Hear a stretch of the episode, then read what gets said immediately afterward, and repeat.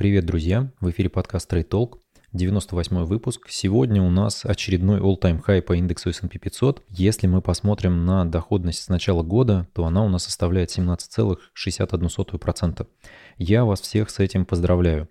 Но мы, кроме того, что будем смотреть на индекс S&P 500, сегодня давайте основной темой у нас будет ETF и поговорим о том, что это такое, краткую историю, преимущества, недостатки и о том, какие э, есть у нас инструменты из ETF на рынке и что из них можно выбрать.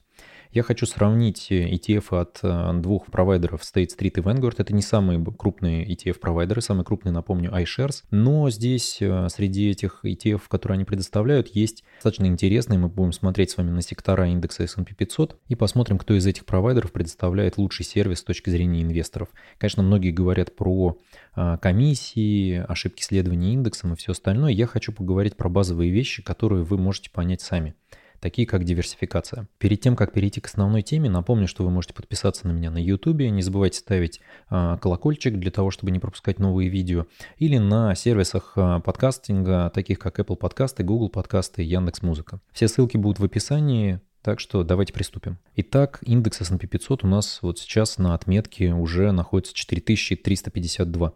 Естественно, чтобы купить индекс, вы, наверное, много раз слышали о том, что, что делать, да, покупайте индекс, а как его можно купить? Его можно купить через ETF. Э, ETF – это Exchange Traded Funds. Вы, скорее всего, слышали что-то похожее, как PIF, да, паевый инвестиционный фонд. По сути, это фонд, который покупает некие активы и выпускает производный инструмент, акцию своего фонда. Вы можете эту акцию купить на бирже. В чем проблема, э, в принципе, с индексным инвестированием? Для того, чтобы покупать индекс, вам нужно достаточно много денег. То есть, если мы сейчас с вами посмотрим на индекс S&P 500, да, то здесь 505 э, акций различных компаний, и есть достаточно дорогие, такие как Amazon, который стоит сейчас 3500, э, э, Google по 2500 и все остальное. Да? То есть, чтобы купить индекс одномоментно, вам нужно будет иметь огромную сумму денег.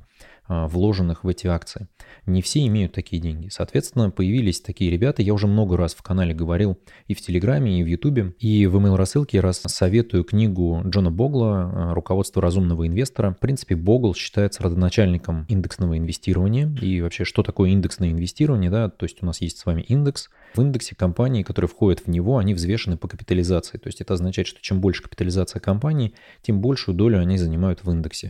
То есть если мы посмотрим с вами на табличку, да, то мы видим, что на текущий момент Apple больше всех, там Microsoft все остальное, да, вот Tesla 1,6%. Соответственно, Bogle предло- предложил в районе 70-х годов где-то там э, идею индексного инвестирования, то есть просто следование за индексами, такими как S&P 500, NASDAQ и Dow Jones. На тот момент это был индекс S&P 500. Его компания Vanguard начала предлагать инвесторам возможность инвестирования в индекс. Он, естественно, является родоначальником и постоянно в своих книгах он доказывает о том, что индексное инвестирование оно имеет преимущество над активным управлением. По сути, это пассивное инвестирование. Книгу я его, безусловно, рекомендую. Мы можем посмотреть на вот этот график, да, который показывает, что пассивные инвесторы, они имели преимущество с годами перед активными инвесторами и вот перед взаимными фондами, которые имеют активное управление. Потому что там комиссии и налоги по этим фондам, они убивали доходность э, инвесторов. Здесь же мы с вами видим, что вот с годами доходность идет просто вот и растет колоссально. Это и есть как раз эффект сложного процента. К теме, в принципе, обсуждения индексного инвестирования меня подтолкнула статья э, в клубе Rational Answer Club. Я ссылочку оставлю в описании. Это проект, который организовал Павел Комаровский. Э, рекомендую подписаться как на Telegram э, версию этого проекта, на Telegram Павла Комаровского Rational Answer, на YouTube э, подпишитесь обязательно на него. Ну и вот у него есть новая идея такая, он создает некий клуб Rational Answer Club. Здесь вышла статья «Обзор мирового рынка ETF». В принципе, что такое этот рынок? Да? То есть мы с вами уже понимаем, что это некие фонды, которые покупают активы и выпускают акции своего фонда, который может купить рядовой инвестор. Соответственно, если мы хотим инвестировать в индекс S&P 500, то мы с вами покупаем ETF фондов, которые инвестируют в акции э, индекса S&P 500. При этом таких фондов огромное количество. Они могут инвестировать как в акции, так и в облигации, так и в разные инструменты. Да, вот если мы посмотрим с вами на отличную инфографику от Visual Capitalist о том, что такое э, The ETF Universe, да, то мы видим, что здесь есть огромное количество разных вариантов ETF. Э, ETF на акции, да, то есть мы видим, что здесь есть э, mid cap, small cap, large cap, есть дивидендные, есть preferred stock, да, привилегированные акции, и есть, собственно, секторальные ETF, да, которые оцениваются э, на момент вы, выхода этой инфографики в 523 миллиарда. При этом, конечно же, вот э, последние данные приведены в статье с Rational Answer, да, мы видим, что здесь общий итог это 7 триллионов, да, то есть это активов под управлениями. И если посмотреть на, в принципе, на историю создания ETF, э, на Visual Capitalist есть отличная статья, которая спонсирована iShares компанией BlackRock – и это, конечно, самый крупный ETF-провайдер, если смотреть по доле рынка, который он занимает. Ну и здесь есть такой краткий рассказ о том, что в 93 году был первый ETF зарегистрированный на бирже. Это был ETF от компании State Street. И мы видим дальше, что секторальные ETF появились в 98 году. К моменту 2019 года ETF имели под управлением 4 триллиона, и мы с вами видим, что э, по последним данным ETF а, сейчас имеют 7,6 триллиона под управлением, активов под управлением. Это, конечно, колоссальный рост, то есть мы видим, что индустрия удвоилась практически за последние два года. Но какие есть у нас, собственно, а, преимущества у ETF? Это, во-первых, низкая комиссия входа, высокая степень диверсификации, потому что вы можете купить, в принципе, ETF, э, они присутствуют вообще на разные сектора, и если мы посмотрим на компанию Vanguard, которая считается как родоначальником, так и самым нежадным ETF-провайдером, то есть если мы смотрим на комиссии, которые есть у их фондов, они просто какие-то смешные, да, то есть мы видим expense ratio, да, оно там 0,07%, 0,05%, и если посмотреть на флагманский их э, фонд на S&P 500, то 0,03% сотых процента комиссия за управление этим фондом. Это, конечно, очень мало. Так вот, если мы посмотрим на те фонды, которые предлагаются от э, э, ETF-провайдеров, да, то мы видим, что здесь можно купить, в принципе, все, что угодно. Мы можем купить как акции любых вариантов S&P 500, Value, э, там, Russell 1000, Total Stock, весь американского рынка, весь Total World Stock, то есть все, что угодно. И цены на паи эти достаточно демократичные, да, то есть мы видим, что там ESG, US Stock ETF, да, то есть э, американские акции, которые относятся к сектору ESG, да, то есть э, Environment, Social and Governance, да, то есть новомодные инвестиции. Вот видим, что один пай стоит 80 долларов. Самые дорогие, на самом деле, на текущий момент, конечно, э, паи инвестиционные ETF, это S&P 500, да, потому что он достаточно старый, 398 долларов. Ну и VGT, это ETF на информационные технологии, но они у нас, собственно, выросли достаточно сильно. Соответственно, если мы посмотрим на те проблемы, которые есть э, среди ETF, я напомню, в телеграм-канале относительно недавно писал о том, почему я выбрал фонд VYM, это дивидендная ETF от Vanguard. А, здесь есть, э, ну, ссылочки я оставлю в описании. Я ссылаюсь в том числе на статью инвест-навигатора, где, собственно, приводится основная проблема ETF. -ов. То есть ETF, он следует за индексом. Соответственно, как только в индекс включается какая-то акция, все точно знают, что ETF, э, фонды начнут ее покупать. Так вот, есть такая коллизия о том, что вот мы видим здесь на графике три акции, да, это э, три, точнее, графика котировок, это условные 100 долларов, вложенные 12, 18 декабря 2020 года в акции Tesla, S&P 500, либо компанию AIV. Что мы видим здесь? То есть эта компания, она была исключена из индекса S&P 500, и вместо нее добавилась компания Tesla. Что произошло дальше с акциями Tesla? Tesla пошла вниз, и мы видим, что Tesla потеряла 10% э, от своей стоимости от момента включения в индекс. S&P 500 вырос на 13%, и компания AIV э, выросла на 60%. Что же это такое? Да? То есть компания, которую исключают из индекса, перед тем, как она исключается из индекса, обычно она теряет капитализацию. Компания, которая включается в индекс и ожидается ее включения в индекс, она обычно раздувается в, в, в капитализации и включается в индекс на хаях, ровно потому, что индексные фонды все равно ее купят по любой цене. Им надо купить определенную долю для того, чтобы иметь ее в портфеле, эту бумагу. То же самое, как с компанией, которая исключается из индекса. Они будут продавать ее по любой цене. Это значит, что цена может быть раздавлена в пол. Это, конечно, одна из проблем ETF. Вторая проблема проблема, о которой я также писал в канале, это то, о чем говорит Майкл Берри, что ETF, по сути, и вообще, в принципе, пассивное инвестирование, оно приводит к тому, что в какой-то момент времени на рынке отсутствует покупатель. То есть, если мы видим падение индекса, достаточно тяжелое, да, то есть то, что было у нас с вами как раз в марте 2020 года, покупателя не было на рынке. Почему его не было? Потому что индексные фонды, они практически полностью проинвестированы в любой момент времени. То есть у них нет свободных активов, они ничего не покупают. То есть они не могут купить акции, которые подешевели. Они будут их покупать только в случае, если будут приходить новые вкладчики в эти фонды.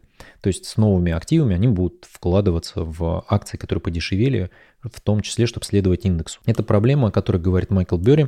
Ну, давайте подумаем, есть ли она вообще в принципе, потому что как раз-таки мы с вами а, можем посмотреть на вот эту инфографику, да, на момент 2020 года, на начало где мы видим, что если смотреть на весь рынок а, американский, да, фондовый, то есть 43 триллиона долларов, который оценен, мы видим, что домохозяйства занимают 34% долю, а, взаимные фонды 22, то есть несмотря на то, что индустрия взаимных фондов вроде как постоянно была под давлением того, что они проигрывают рынку, что инвесторы от этого не выиграют, ну так или иначе она имеет 22%, да, пенсионные и государственные вложения 11%, иностранные инвесторы 16%, и ETF занимали на начало 2020 года всего 6% долю американского рынка. Есть ли тогда в таком случае у нас проблема, о которой говорит Майкл Берри? На самом деле она есть. Почему? Потому что многие взаимные фонды, в том числе следуют за индексами. То есть это означает, что как ETF-провайдеры покупают индекс, так и взаимные фонды покупают индекс. Соответственно, как только мы видим, что а, индекс летит вниз и цены на акции летят вниз, мало покупателей будет на рынке. И это проблема, конечно же. Ну, она у нас а, с вами, если мы занимаемся долгосрочными инвестициями, то она, в принципе, решается, потому что нас в любой момент времени не интересует, что происходило на рынке, потому что рынок все равно будет корректироваться, он будет в какой-то момент терять э, капитализацию, в какой-то момент э, получать ее, э, получать новый импульс роста бычьего рынка.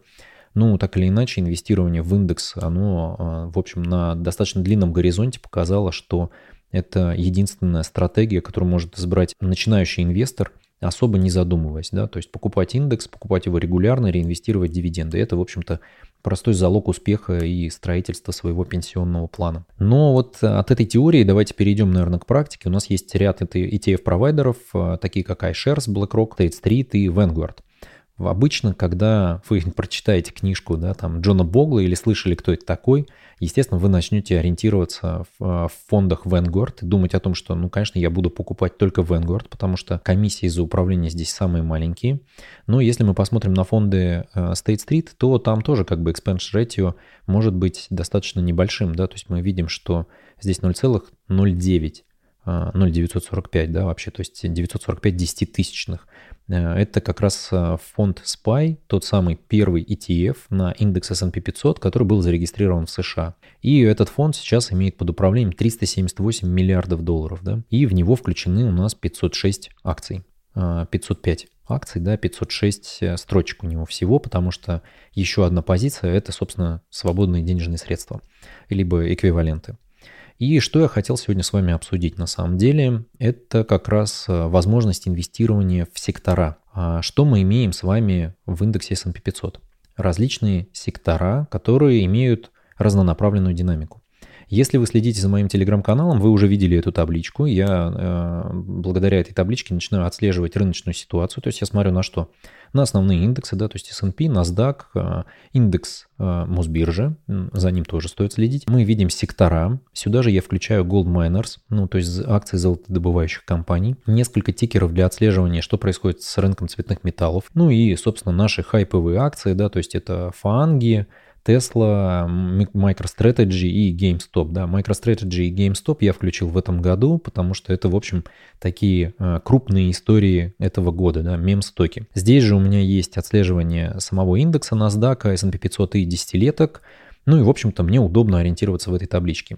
А, вы задавали периодически вопрос, а что это такое? Да? Здесь я вижу как раз то, как двигается динамика в индексе, внутри индекса S&P 500, потому что давайте посмотрим на месячном горизонте, да, то есть вот с начала июня индекс у нас, в общем-то, как-то рос, да, да не так, чтобы сильно, потом корректировался, и вот сейчас пошел такой взрывной импульс роста, то есть по а, новым отчетностям и всему остальному видно, что экономика США восстанавливается. Собственно, здесь и появился позитив инвесторов, и я уже писал в телеграм-канале о том, что идет ротация, в том числе из секторов, и вот как я понимаю, что пошла какая-то ротация, перекладывание из, там, из value в grow и все остальное, да, я просто смотрю на то, какие сектора, как заканчивать неделю. Это удобный инструмент не только для инвестиций, да, но и, в принципе, для отслеживания, что происходит на рынке. Так вот, а, если мы посмотрим на эти сектора, я здесь использую в целом тикеры от компании State Street, потому что State Street инвестирует вот ровно прям в акции Э, S&P 500 индекса и в сектора S&P 500. При этом, если вы читали книжки Джона Богла и, в общем, читали разного рода телеграм-каналы и подкасты слушали, вы понимаете, что Vanguard самый дешевый ETF-провайдер, поэтому инвестировать надо обязательно в Vanguard. Но если мы смотрим на э, секторальные ETF от Vanguard, они у нас здесь тоже присутствуют, сейчас мы найдем International Sector Specific ETF, да, они ровно те же самые, что и у State Street, но у них есть одна большая разница. State Street инвестирует ровно в сектор S&P 500. Это означает, что они выбирают э, акции именно этого сектора из индекса S&P 500. Обратите внимание, если мы их все сложим, да, мы получаем 505 штук ровно 505 акций. Да? 506 было в э, SPY, в ETF на индекс S&P 500, потому что еще есть одна позиция, э, денежные средства и эквивалент. Здесь есть забавный фактор. Энергетика имеет PE минус 21. Как такое возможно? Да? У них отрицательная прибыль на акцию, поэтому и отрицательный PE. Поэтому по показателю PE сейчас энергетические компании рассматривать бессмысленно. Так вот, что мы имеем здесь? мы имеем здесь достаточно небольшое количество вложений. То есть если посмотреть на ETF Universe, да, мы видим, что секторальные вложения ETF, они всего там 0,5 триллиона долларов, да, при том, что вся индустрия 7 с копейками, 7,6. Здесь э, понятно почему, потому что каждый отдельный сектор не так уж и диверсифицирован. При этом, если мы смотрим на какие-нибудь utilities, да, это 28 бумаг, энергетика это 22 бумаги. И если глянуть на Vanguard фонды, то мы видим, что здесь гораздо более широкая диверсификация. Самый маленький фонд 65 акций – а, utilities, да, при том, что utilities а, от State Street только 28. У меня на канале уже был выпуск про сравнение, а, про, в принципе, про сектор utilities, про то, что это защитные активы, и что это, в принципе, компании, которые можно приравнять к облигационным выплатам, да, потому что по ним просто дивиденды стабильно платятся, и это почти облигация они очень медленно растут и постоянно выплачивают дивиденды. Но вот мы видим, что у, в компании Vanguard э, ETF более широко диверсифицирована. 65 против 28, то есть в два раза больше компаний. Почему так?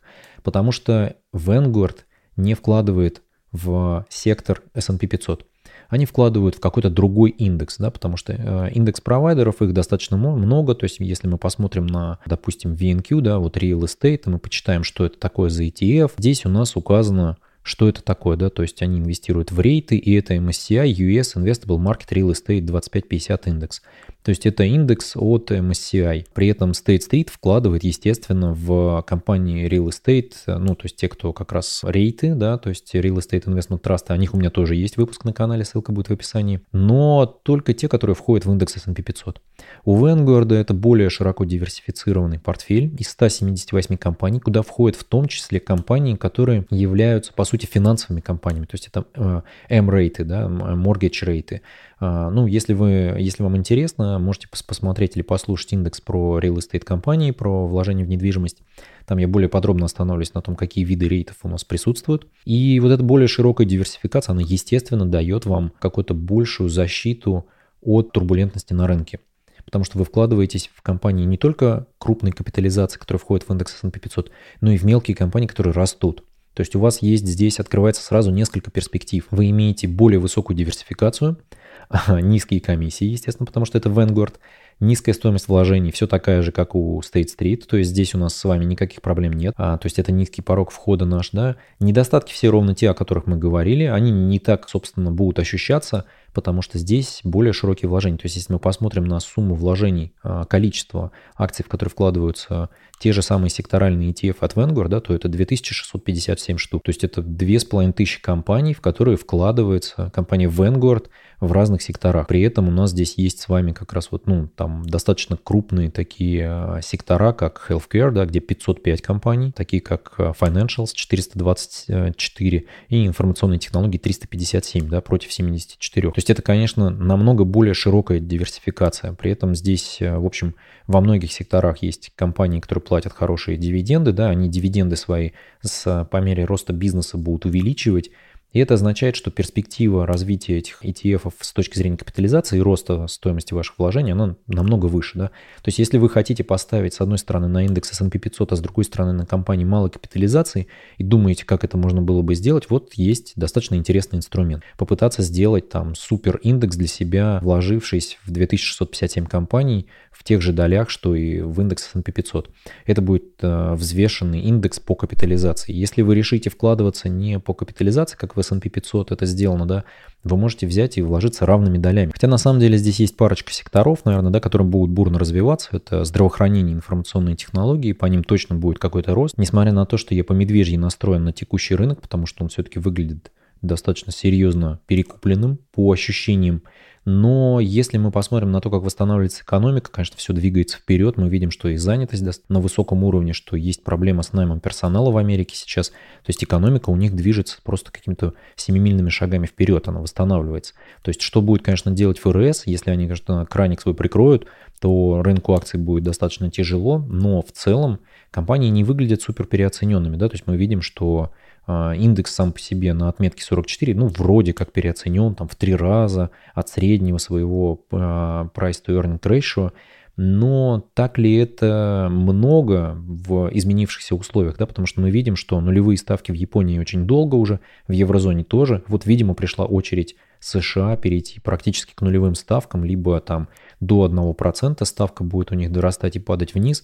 Я напомню, что все-таки по ставке у меня тоже был э, выпуск на канале про то, как она влияет на акции и облигации, да, на риски вложений в облигации, в том числе периоды роста ставки. И, на мой взгляд, мы видим все-таки волны такие, когда ставка снижается, потом она опять начинает расти, но она не доходит до того уровня высоты, на котором она у нас с вами была в предыдущий цикл, с которого начиналось снижение. Это такая затухающая волна, которая двигается к нулю или около нуля. Дойдем ли мы до вечного нуля, конечно, непонятно, но очень может быть, почему нет, да, вот мы, когда будет у нас какая-нибудь супер там экономика построена на базовом безусловном доходе и все остальное, да, ну это, конечно, мы оставим на какие-нибудь будущие выпуски. Здесь я просто хотел заострить ваше внимание на том, что в чем вообще в принципе отличие, да, разных ETF-провайдеров. Они вроде бы предлагают одни и те же инструменты, но они отличаются, да, потому что они следуют разным индексам. То есть почему, да, вот есть, э, в принципе, там, не знаю, вот как вложение в недвижимость, да, есть и XLRI, да, и есть э, VNQ и в чем проблема как бы вкладываться в один или в другой. В чем вообще эта разница, да? Вот сегодня вы ее увидели просто на том, какое количество акций входят в портфель этих ETF-фондов. Я не беру здесь ни бета-коэффициенты, ни P на E средний по этим фондам, ни дивиденды, ни потенциальный там рост прибыли и все остальное. Это все вы можете посмотреть в офлайне, если вы заинтересуетесь одним из этих тикеров. Здесь я хочу просто показать, да, что вот есть внутри индекса сектора, по, по которым можно отслеживать настроение инвесторов на рынке, да, то есть вот мой как раз этот дашборд, который я показываю постоянно, да, зелено-красный, а есть, в общем-то, как бы ваше видение рынка и куда он будет двигаться, и ваше осознание, через какой инструмент вы можете сделать эту ставку, потому что если вы хотите сделать ставку на информационные технологии, ну, VGT выглядит разумным инструментом в таком случае, потому что вы делаете ставку на более широкую а, широкий портфель компаний. Вы видите сейчас, что ETF бывают разные, от разных провайдеров они имеют разный состав, поэтому когда вы будете в следующий раз читать какие-нибудь а, телеграм-каналы, обращайте внимание на тикеры, смотрите, что происходит в этом тикере внутри. То есть я уже показывал несколько раз о том, как, я отслеживаю по разным тикерам их содержимое. Вот в частности в Телеграм я опубликовал вот этот дашбордик с а, ВИМом, да, то есть а, состав этого фонда, да, там, что топ-10 занимают столько-то, топ-50 занимают столько-то, какие дивиденды и все остальное. А, это вы можете посмотреть у меня в телеграм-канале, а лучше попробуйте сами посмотреть, что входит внутрь фондов и какие из них вам могут быть интересны. Напомню, это видео ни в коем случае не является инвестиционной рекомендацией. Все вложения вы делаете на свой страх и риск. Если остались какие-то вопросы, вы можете задать их в комментариях, ставьте лайки этому видео, жмакайте колокольчик, не забывайте подписаться на телеграм телеграм-канал и на email рассылку записки инвестора. Берегите себя и удачи вам в ваших инвестициях.